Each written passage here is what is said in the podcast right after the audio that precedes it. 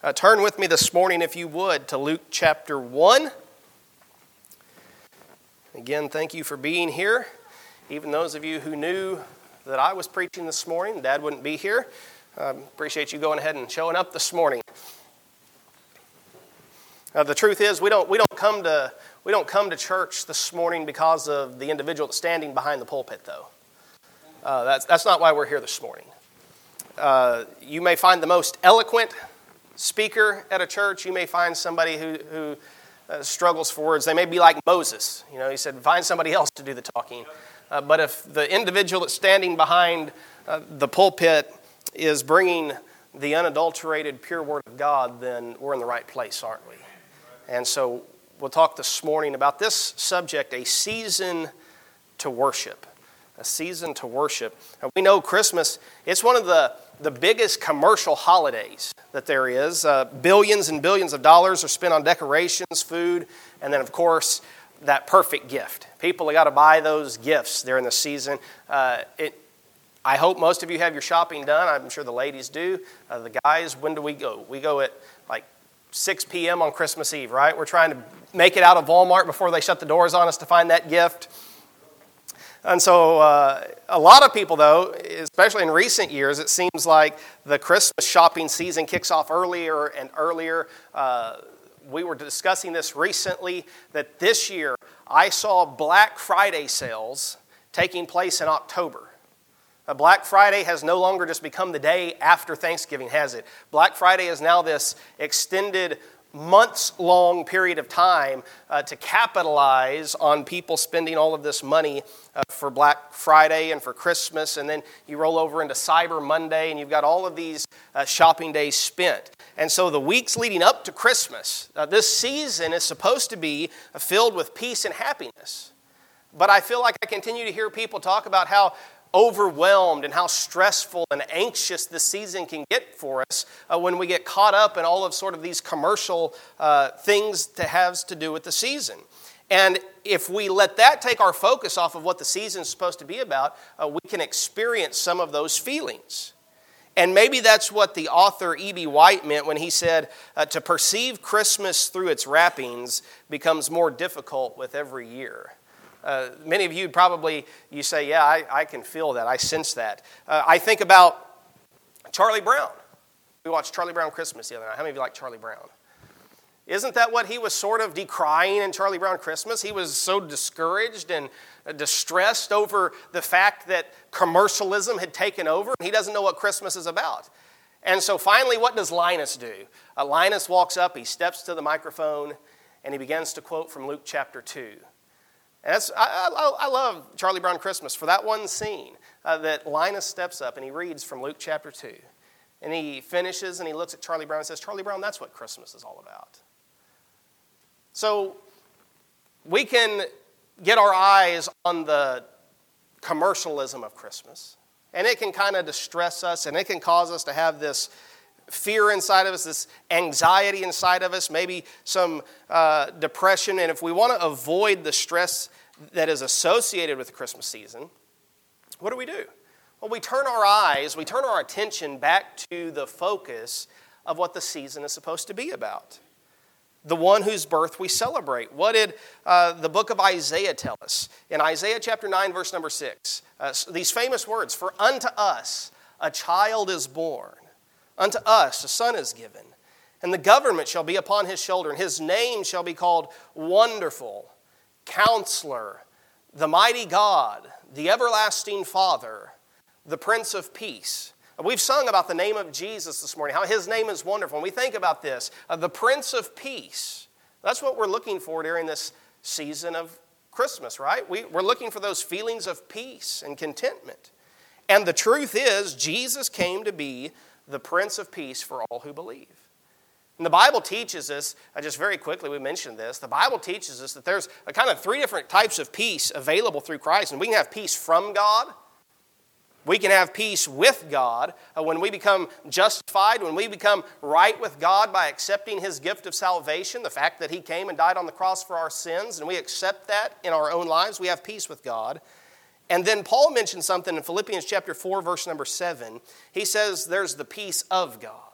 And he says, The peace of God shall keep your hearts and minds through Christ Jesus.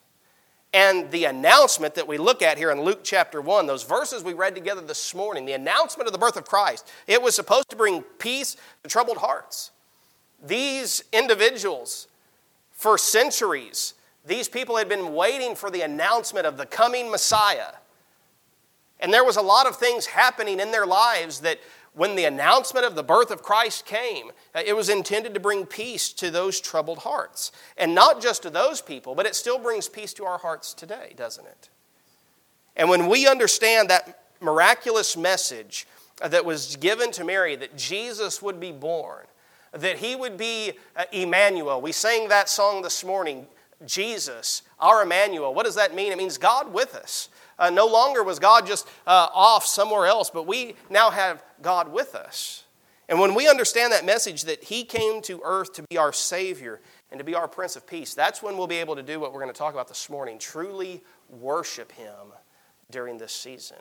Uh, the Christmas season should be one of worship. And we'll see this morning how His presence brings uh, peace into our troubled lives. Let's pray together and then we'll get into the message. Lord, we thank you for this opportunity to gather around your word this morning. We thank you for the fact that you sent your Son to be the Savior of our sins. That you sent him to be that Prince of Peace for all who would believe. Lord, for those who are here this morning, they might have those feelings of anxiety. They may be feeling the stress of the season. Lord, I pray that you would help us to once again refocus our attention on the one whose birth we're celebrating. Lord, for those who may be here this morning and feeling unworthy, I pray that we would remember the words of the song that we just heard sung that uh, you were the one who came to forgive us of our sins, and that you can bring peace to our lives. So I pray that you would uh, work through this message this morning. Allow the words to be the words that you would have us to say and to hear. Lord, that it would make a difference in our lives and that it would change us. Lord, I pray that we would leave here this morning with a renewed sense of focus on celebrating and worshiping Jesus Christ, the Prince of Peace and the King of Kings during this Christmas season. In Jesus' name we pray.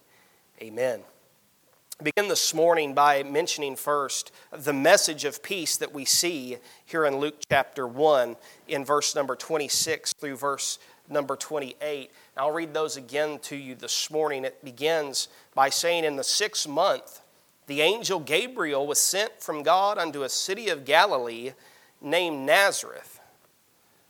And that, uh, just notice if you mark in your Bible, I would, I would underline that city of Galilee named Nazareth. We'll come back to that in a moment. To a virgin espoused to a man whose name was Joseph of the house of David, and the virgin's name was Mary. And the angel came in unto her and said, Hail, thou art highly favored. The Lord is with thee. Blessed art thou among women. Now, one might imagine that God could have picked a more impressive place than the city of Nazareth for the birth of his only son, the Messiah. But this message of peace was given in a humble place. The city of Nazareth. Now, this was a city, it was about 70 miles north of Jerusalem. And the city of Nazareth, um, very insignificant location. So insignificant, it's not even mentioned in the Old Testament. We don't hear of the city of Nazareth until the New Testament. Uh, Nazareth was considered to be this very small, poor, uh, backwoods, sort of redneck, uh, hick society of people that lived there. It had a very bad reputation. The people who lived there, uh, if you'll remember, when Jesus was calling his disciples, he called a man by the name of Nathanael. And in John chapter 1, verse number 46, uh, he says, Can any good thing come out of Nazareth? You're telling me that's where Jesus is from? I'm supposed to go follow him? Is anything good even from there? Uh, have you not heard about the reputation of those people up there in Nazareth? I mean, it was nothing like Jerusalem.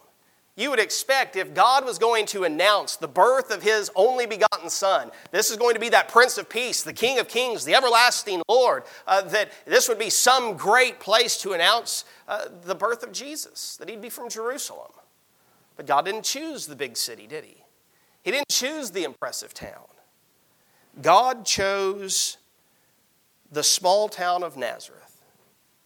Uh, God's not always impressed with the big, fancy things, is He? A lot of times, God's looking for small things. A lot of times, big works with God start in small places. They start with insignificant people. And so, Nazareth reminds us that God's not looking for accomplishments of man's doing. That's what impresses us.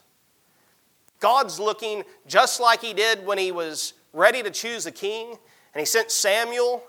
You remember what Samuel looked at? What did Samuel look? He goes to Jesse's house, and he looks at all these different men. He says, Surely this is the one that God has chosen to be the king of Israel. God says, No, that's not him. No, that's not him. No, that's not him. And who did it turn out to be? It turned out to be the little runt of a boy, David. It says, God looks on the heart, man looks on the outward appearance. God's looking for people with a heart for him. The apostle Paul, he wrote in 1 Corinthians chapter 1, he said, "See your calling, brethren, how that not many wise men after the flesh, not many mighty, not many noble are called. But God hath chosen the foolish things of the world to confound the wise. And God hath chosen the weak things of the world to confound the things which are mighty. And he goes on, he says, uh, things that are base, things that are low, things that are not esteemed very highly. That's what God has chosen to do his work through. Why? Because when God can do a great work through insignificant people from insignificant places, that means that the glory gets directed back to Him. Otherwise, in our pride, we'd be tempted to try to, to take the glory for what's being done. But no, God chose the insignificant town of Nazareth, a little humble place. Sometimes we sing that song. I know Connor likes this song. Little is much when God is in it. How many times in the ministry of Jesus did we see Jesus use small and insignificant things to do a great work? How about the little boy that came with just a, a small lunch, but God did a mighty work through him? How many times did he use people like the, the poor widow? While everybody else was casting in their great things into the treasury, this humble little lady walks by with two mites and drops in. And Jesus calls the attention of his disciples and he says, Hey, look over here. Look at the great faith of this woman. God uses small things. And in Nazareth, God found a woman that was completely yielded to his purpose for her life. The message of peace was not just given in a humble place, but it was given to a humble woman. And this was the woman that he chose to use Mary. I heard about one Sunday school teacher. She asked her class, he said, uh, Who do you think was the most important woman in the Bible? Man, Eric had his hand up first. She said, Who was it? He said, It was Eve. And she said, Okay. She said, Why do you think Eve was the most important uh, woman in the Bible? He said, Well, there's two holidays named after her. You have Christmas Eve and you have New Year's Eve. It had to be Eve. Now, I don't know that Mary's necessarily the most important woman in the Bible. Uh, we can, we can debate that and argue it, but uh, she played a vital role in our Savior's birth. And there wasn't any area of her life that we see this uh, brought out more than in her holiness and in her purity. Uh, when it comes to Mary, a lot of people go to one or two extremes. They either give so much attention to Mary that they go overboard and they begin to ascribe to her a status that uh, Scripture does not teach. And then you have people that go to the other extreme because they've overcorrected so much on this side and they assign so much uh, praise to Mary that, that some would even worship Mary and pray to Mary that then they say, you know what, let's ignore Mary and, and we just push her off over here to the side. Uh, so we want to be careful that we don't give her too much uh, status, but we also don't want to be guilty of neglecting her too much either. I mean, after all, she was the mother of Jesus Christ. Now, from all indicators, as we look at Mary, we begin to think about Mary, uh, there wasn't anything real special about her. Again, she's from Nazareth, this very poor, backwoods town. So, from all indicators, nothing about Mary's life would ever be extraordinary. Mary, if her life would have just continued on without this announcement, she would have married very humbly somebody from her area, another redneck from Nazareth, somebody else who was also poor. They would have probably several children. More than likely, she never would have traveled very far from her home. One day, she would have just died like thousands of other people had died. She would have just been a nobody from a nobody town in the middle of nowhere. But the greatest news ever proclaimed, it came to this humble lady. As Gabriel announces what's about to happen, God didn't go announce it to the highest of the high society. Wasn't it just nine months later, after this announcement of the birth of Jesus, that once he was finally born, uh, who did the angels show up to? Well, they showed up to a group of just simple, dirty, rough shepherds. Nobody fancy. And in Luke chapter 2, verse number 14, the angels show up in the sky with the great announcement Glory to God in the highest, and on earth peace, goodwill toward men. So, the greatest news ever proclaimed in Israel, it came to the humblest of people. Came to people like Mary, came to people like Joseph, came to people like the shepherds. God's not impressed with the big, the fancy, the most well to do. He's looking for those that have a heart. I like what Kent Hughes says about this. He says, as we study the Annunciation, we must accept the essential spiritual fact of the incarnation in the gospel. The Lord comes to needy people. The Lord comes to needy people, those who realize that without Him they cannot make it, those who acknowledge their weakness and spiritual lack. The incarnation, salvation, resurrection, and Christmas are not for the proud and self sufficient. What did Jesus say in Luke chapter 5? He says, I didn't come to call the righteous. I came to call sinners to repentance. Uh, those uh, who are sick are the ones in need of a doctor. Those who are well, they have no need of a doctor. I came to call those who are not proud those who are not self sufficient, those who uh, think that they can't make it on their own. Jesus came for needy people. Not only was this message of peace given to a humble woman in a humble place, but it was also noticed she was a holy woman. Mary was morally pure. And in our text today, we see it emphasized in the question that Mary then asks of Gabriel. Verse number 34, she says, uh, How shall this be, seeing I know not a man? And the Holy Spirit emphasized Mary's purity throughout Scripture to protect the doctrine of the virgin birth of Christ. There are those who will attack this doctrine, but uh, we firmly believe in this.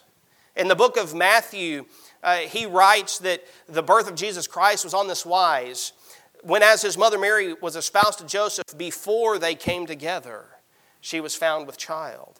In Isaiah chapter 7, we have the prophecy given Therefore, the Lord himself shall give you a sign. Behold, a virgin shall conceive and bear a son and shall call his name Emmanuel. Uh, all throughout Scripture, we see it emphasized over and over again. Uh, Mary was a morally pure woman, she was a virgin. She had never been with a man. That's why she asked Gabriel, How is this going to happen?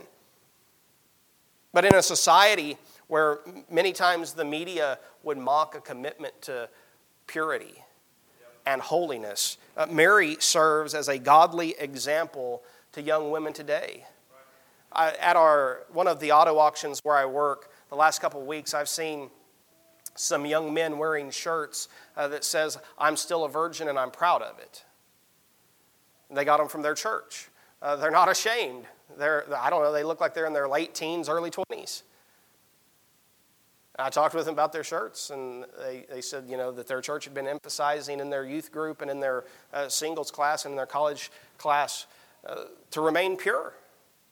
And so they said, we're not ashamed to wear these shirts.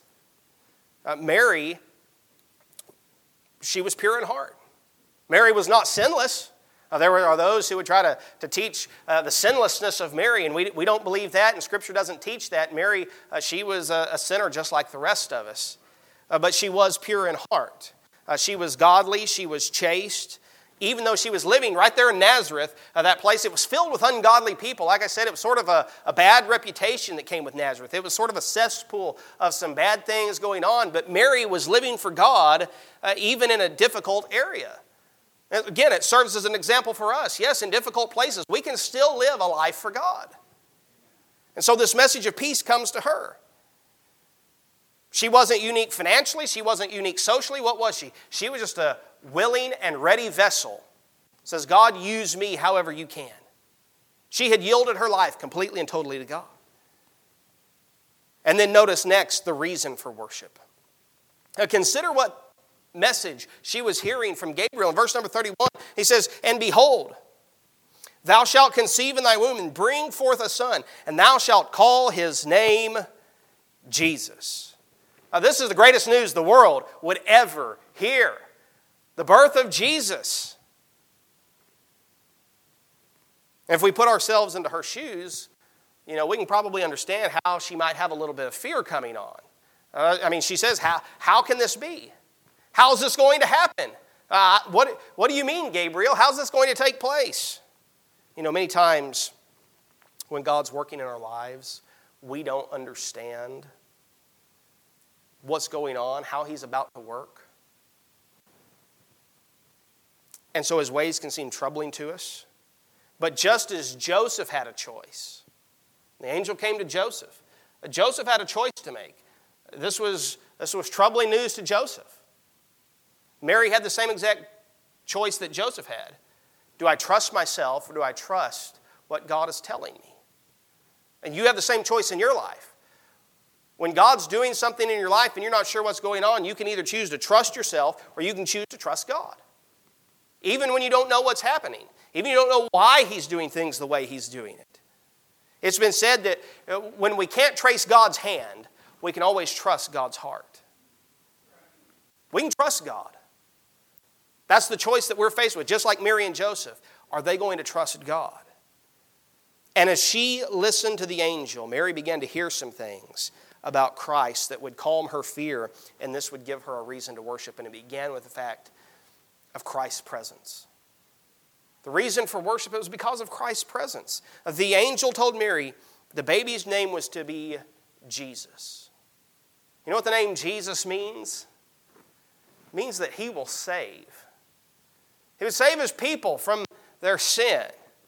I, I love the name of Jesus, don't you? It's special. Uh, we sung last Sunday, we sung that song, There's Something About That Name. Jesus. Jesus. I'd say, first of all, uh, it's easy to say. You ever found names in the Bible that are difficult to pronounce? I mean, how many people you ever heard, uh, like Tilgath-Pilneser? Here's one Meher Shalal Hashbaz from Isaiah. Now, I'm glad that that wasn't the announcement, you know, that Meher Shalal Hashbaz was the Savior. Uh, Jesus is easy to say, isn't it? It's simple.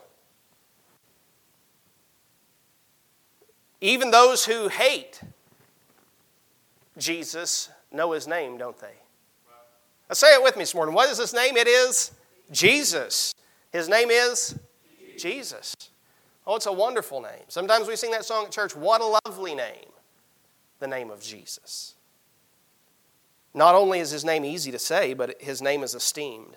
Uh, his, his name and his work is known throughout the world. And the Apostle Paul, he would write to the church at Philippi that one day uh, everyone would bow at the name of Jesus. He says, Wherefore hath God also highly exalted him and given him a name which is above every name, that at the name of Jesus every knee should bow of things in heaven and things in earth and things under the earth. And he says, uh, one day every knee will bow, every tongue will confess that Jesus Christ is Lord. His name is esteemed. Even those who hate the name of Jesus, they'll one day have no choice but to bow their knee and with their mouth confess that Jesus Christ is who he said he was. Uh, his name is enduring. From Genesis to Revelation, uh, we see the name of Jesus over and over again. Uh, we can find Jesus all through the scriptures.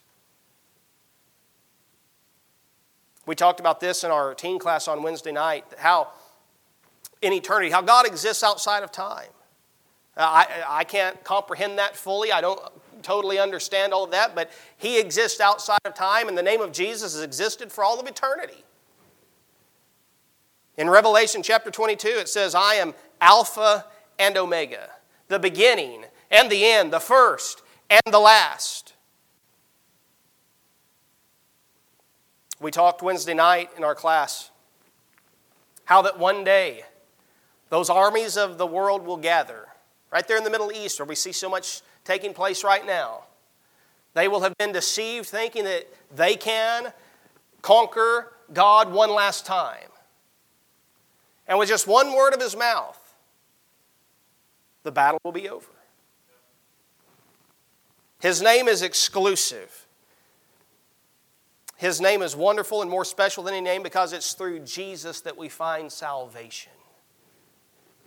Uh, as Jessica sung earlier, He's the Lamb who was given, slain for our pardon. His promise is peace to those who believe. In the book of Acts, it says, Neither is there salvation in any other, for there's none other name under heaven given among men whereby we must be saved. Now, what did the people in Acts, the, the early Christians, why were they continually persecuted? Because they kept preaching the name of Jesus. And they were told if you just stop preaching the name of Jesus, we'll stop the persecution. But they wouldn't do it, would they? They continued to preach that Jesus Christ was the Son of God, that He was who He said He was, that He was the Messiah, He was the Prince of Peace, He was the promised one. There were those that hated the fact that they believed that Jesus was the Son of God. And just like those early Christians, the name of Jesus should be a name that we love. It should be a name that we protect. It should be a name that we exalt. Of the rest of the world, many times uh, they'll use the name of Jesus uh, as a curse word. But when we hear the name of Jesus, it leads us to worship. And once again, one day, even those who have cursed the name of Jesus, they'll have no choice but to bow. For them, it will be too late. For them, it will be too late. When they finally recognize that He is who He said He was, the offer of peace that we have today, it will no longer be offered to them. He is the Prince of Peace. But one day He will rule as the judge. And all those whose name were not found written in the book of life were cast into the lake of fire. Yes, He's a God of love. There is that gift of peace and mercy and forgiveness today. The choice to bow and confess Jesus Christ as Lord is best made today. Behold, today is the day of salvation. I don't do as, as those that, that Paul spoke to and said, uh, you know, perhaps one day. We're not promised tomorrow. What is your life? It's even a vapor. It appears for a little time and then vanishes away. Bow the knee today. Mary was able to worship because of Christ's presence, but not just Christ's presence, but Christ's perfection. Her fears were calmed as she's told more about this gift from God to the world. Look at verse number 32. He shall be great, and he shall be called the Son of the Highest. And the Lord God shall give unto him the throne of his father David, and he shall reign over the house of Jacob forever, and of his kingdom there shall be no end. He was the perfect gift. You ever tried to search for that perfect gift? I mean, we always want to find the perfect gift for someone, don't we, uh, Jessica? If anybody's wondering what the perfect gift for me this year is, it is an autographed Corey Seager uh, World Series Championship jersey. Just FYI, throwing that out there.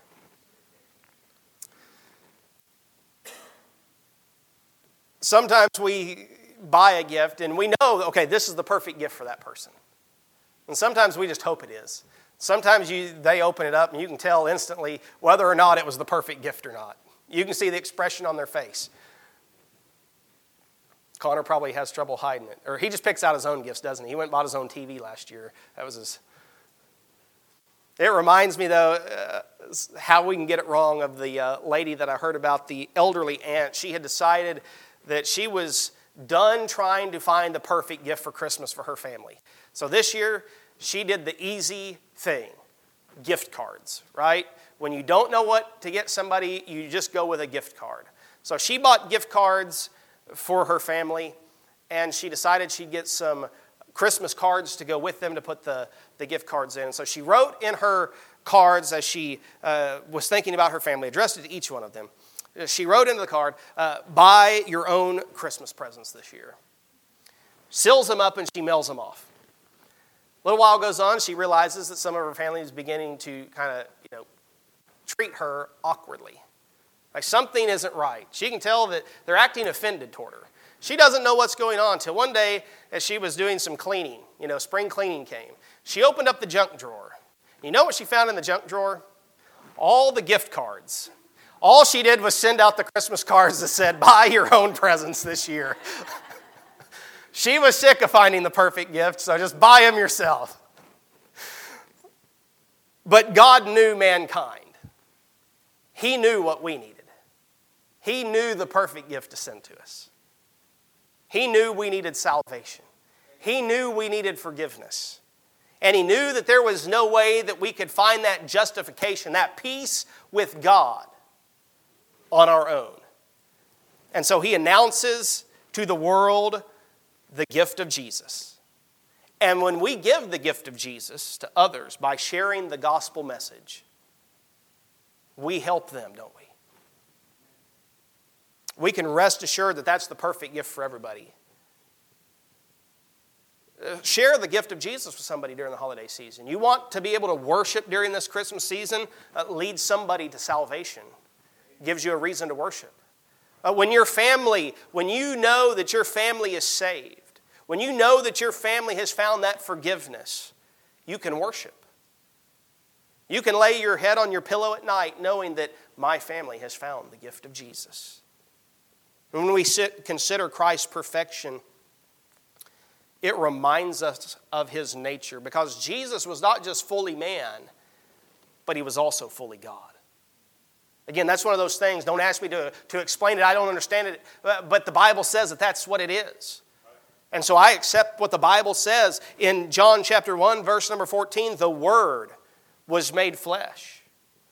And notice, that's a capital W. It's talking about Jesus. The Word was made flesh. That's what we're celebrating this season, that He was made flesh and dwelt among us, and we beheld His glory. The glory is of the only begotten of the Father. In the beginning, God, Genesis chapter 1. In the beginning, God created the heaven and the earth. John chapter 1, verse number 1. In the beginning was the Word, that capital W. The Word was with God, and the Word was God. Jesus was the eternal God. Uh, Jesus was fully God. He wasn't just some good teacher. He wasn't just a good man. He wasn't just some prophet, but Jesus was God. Paul declared this in Colossians chapter 2. He says, In him, speaking of Jesus, dwelleth all the fullness of the Godhead bodily. Jesus Christ is fully God. Much of the world hates that fact. The world might accept that Jesus was a good man, he was a good teacher, he was a prophet, uh, but he was just another man like anybody else. But we believe Jesus Christ is God. And to deny his name is to deny his deity. In the last half of verse number 23, uh, 20, uh, not 23. 33. He says, Of his kingdom there shall be no end. says he'll sit on the throne of David, he'll rule the house of Jacob forever. Now we know today the throne that he sits on today, uh, it is not that throne. But one day he's coming back. Because in John chapter 1, verse number 11, when Jesus came, it says, He came unto His own, but His own received Him not. They rejected Him. So now He's turned to us. But one day he will sit on that throne, he will rule on that throne. In Revelation chapter 19, verse number 16, talks about the second coming of Jesus. And it says, He hath on his vesture and on his thigh a name written, King of Kings and Lord of Lords, and he will establish his reign and rule here on earth. Jesus came to be the Savior of the world, but he also came to be the one to fulfill the promises that God had made to those Jewish fathers. So, those of us who worship Jesus, we're looking forward to the day that He returns, but we don't have to wait until He comes back for us to worship. You know, we worship Jesus right now. We worship Him uh, every day, thanking Him for coming to save us. And then, very quickly and lastly, this morning, I want you to see the consent of Mary. So, we think about the fact that uh, God came to earth, He took on the form of human flesh. Do you ever feel amazed that God would send His Son to live a perfect, sinless life and that there are people who reject that? Isn't that incredible? But in verse 34 through verse number 38, we see a principle in Mary's life that we should duplicate. When she heard about the coming of Jesus, when she heard about this one who had been promised that was coming, what did she do? She chose to believe and obey.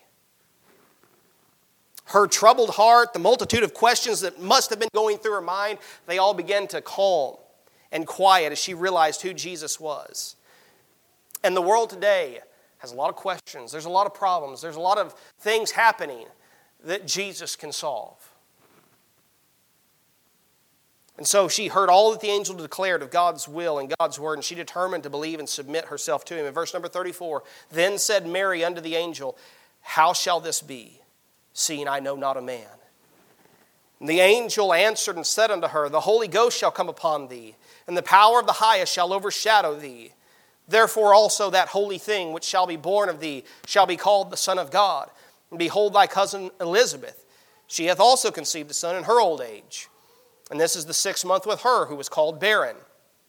For with God nothing shall be impossible. Uh, we know the story of Elizabeth and Zacharias, how in their old age they've never had a child, but uh, God does a miracle. They say, for with God, nothing shall be impossible. You see, when it comes to uh, believing the Word of God, uh, you just get comfortable with believing in supernatural events. This woman who is too old to have a child has a child. Say, how does the virgin birth happen? I don't know.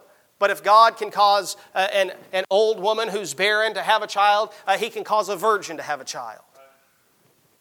And so Mary says, Behold, the handmaid of the Lord. Be it unto me according to thy word. First of all, she consented to God's will. She could have said, Gabriel, thanks, but no thanks.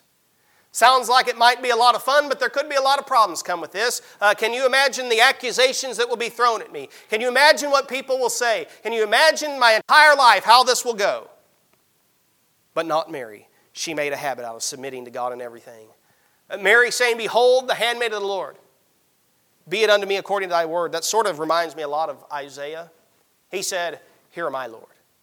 Send me. It reminds me of Esther. She said, If I perish, I perish. It reminds me of Ruth talking to Naomi. She said, uh, Your people will be my people. Your God shall be my God. Uh, I'm going with you. It reminds me of Job as he, as he said, Though he slay me, even if he kills me, yet will I trust in him. That's how faithful people respond to God's plan, even when they don't understand it. Mary says, I don't understand all of these things. I don't know what all you're doing, but be it unto me according to thy word. She consented to God's will. And she says, Behold, the handmaid of the Lord. The handmaid. That was the lowest form of servant that there was. She really trusted God. Uh, she belonged totally to the Lord her body, right here in verse number 38, be it unto me according to thy word. Her body belonged to the Lord. In verse number 6, she mentions her soul. In verse number 47, she mentions her spirit. Uh, her entire being was dedicated to doing the will of God. Kind of reminds me of what Paul said in Romans chapter 12. We're to present our bodies a living sacrifice to the Lord, holy, acceptable unto God. He says it's our reasonable service. Uh, the only way a person can genuinely say what Mary says here is to believe that God's plan is better than our plan. Did Mary understand everything? I don't know that she did. But she says, Be it unto me according to thy word. So she consented to God's will and she consented to God's word. Could she believe that everything would happen just as the angel said? Or would she trust herself? Andrew Murray once said, God is ready to assume full responsibility for the life wholly yielded to Him. Uh, just like Mary, we'll find that when we choose to trust God's word, we're putting ourselves in hands that are more capable than our own. We'll learn that when we put ourselves in God's hands and we consent to do His will and we consent to His word, we'll find out that He never fails us. In the book of 1 Kings, it says, Blessed be the Lord that hath given rest unto his people of Israel. According to all that he promised, there hath not failed one word of all his good promise. And so Mary yielded herself to be used of God. Uh, she's about to get a front row seat to witness the greatest event that God would do the work of bringing Jesus into the world. And it caused her to worship him. Go down to verse number 46 after she hears all of these things. We're talking about a season to worship. And Mary said, My soul doth magnify the Lord, and my spirit hath rejoiced in God my Savior, for he hath regarded the low estate of his handmaiden. For behold, from henceforth all generations shall call me blessed. For he that is mighty hath done to me great things, and holy is his name and his mercy is on them that fear him from generation to generation. He hath showed his strength with his arm. He hath scattered the proud in the imagination of their hearts. He hath put down the mighty from their seats and exalted them of low degree. He hath filled the hungry with good things, and the rich he hath sent empty away. He hath opened his servant Israel in remembrance of his mercy as he spake to our fathers, to Abraham, and to his seed forever. What did the announcement of the birth of Christ do for Mary? It brought her to a point of worship. Her soul rejoiced. She magnifies the Lord. So, as we make our Christmas lists, check them twice. Make sure you're setting yourself up for a season of worship rather than a season of worry. Don't get caught up in the stress of things. Don't get lost in the commercialism of the season. Take time between now and Christmas. One of the things I like to do is to read the book of Luke during the Christmas season. It's got 24 chapters. You read a chapter a day. You finish on Christmas Eve. You've read the entire account of the life of Jesus. Find things that focus on Him. Talk with your family about salvation, about what the coming of Christ means. Share the gospel with somebody. Invite a friend to church. Focus on this as a season of worship. And worship is made possible when we, like Mary, believe the Word of God about who Jesus is and why He came. What did Paul tell us? The book of 2 Corinthians, chapter 5, Paul wrote this. He says, For He hath made Him to be sin for us who knew no sin. Jesus he lived a perfect life. He lived a sinless life. But that day on the cross, Jesus took my sin and He took your sin. He took the sin of all mankind for all time. And the Father in heaven turned His face away as Jesus cries out, My God, my God, why hast thou forsaken me? And He made Him to be sin for us who knew no sin, that we, the unfaithful, the unrighteous, the guilty, might be made the righteousness of God in him. Wow. It's a season of worship. Jesus exchanged his righteousness for our sin. And one of the incredible mysteries of this is the fact that when we accept Christ as our Savior, He puts His robe of righteousness on us. And he sees us as sinless as his own son. Wow. That'll give you something to worship this season, won't it? Worship comes as we yield our will to God's will. Remember what Jesus prayed? As he's nearing Calvary? Father, Not my will, but thy will be done. Is your life submitted to God like Mary's was? God could have chosen with or without Mary's consent. But Mary was fully dedicated to serving God with her life. Imagine the things God can do in our lives when we're totally and completely yielded to Him. We sing like that invitation song sometimes Have thine own way, Lord. Have thine own way. Let's pray. God, thank you so much for this opportunity to look into your word. Look at the annunciation, the announcement that Gabriel brought to Mary that the long awaited Messiah was coming. The one who would save his people from their sins. The Prince of Peace. Lord, I pray that in our hearts we would make a choice, just like Mary, that even when we don't understand what you're doing in our lives, that we would trust you, we would yield our lives and our hearts completely to you.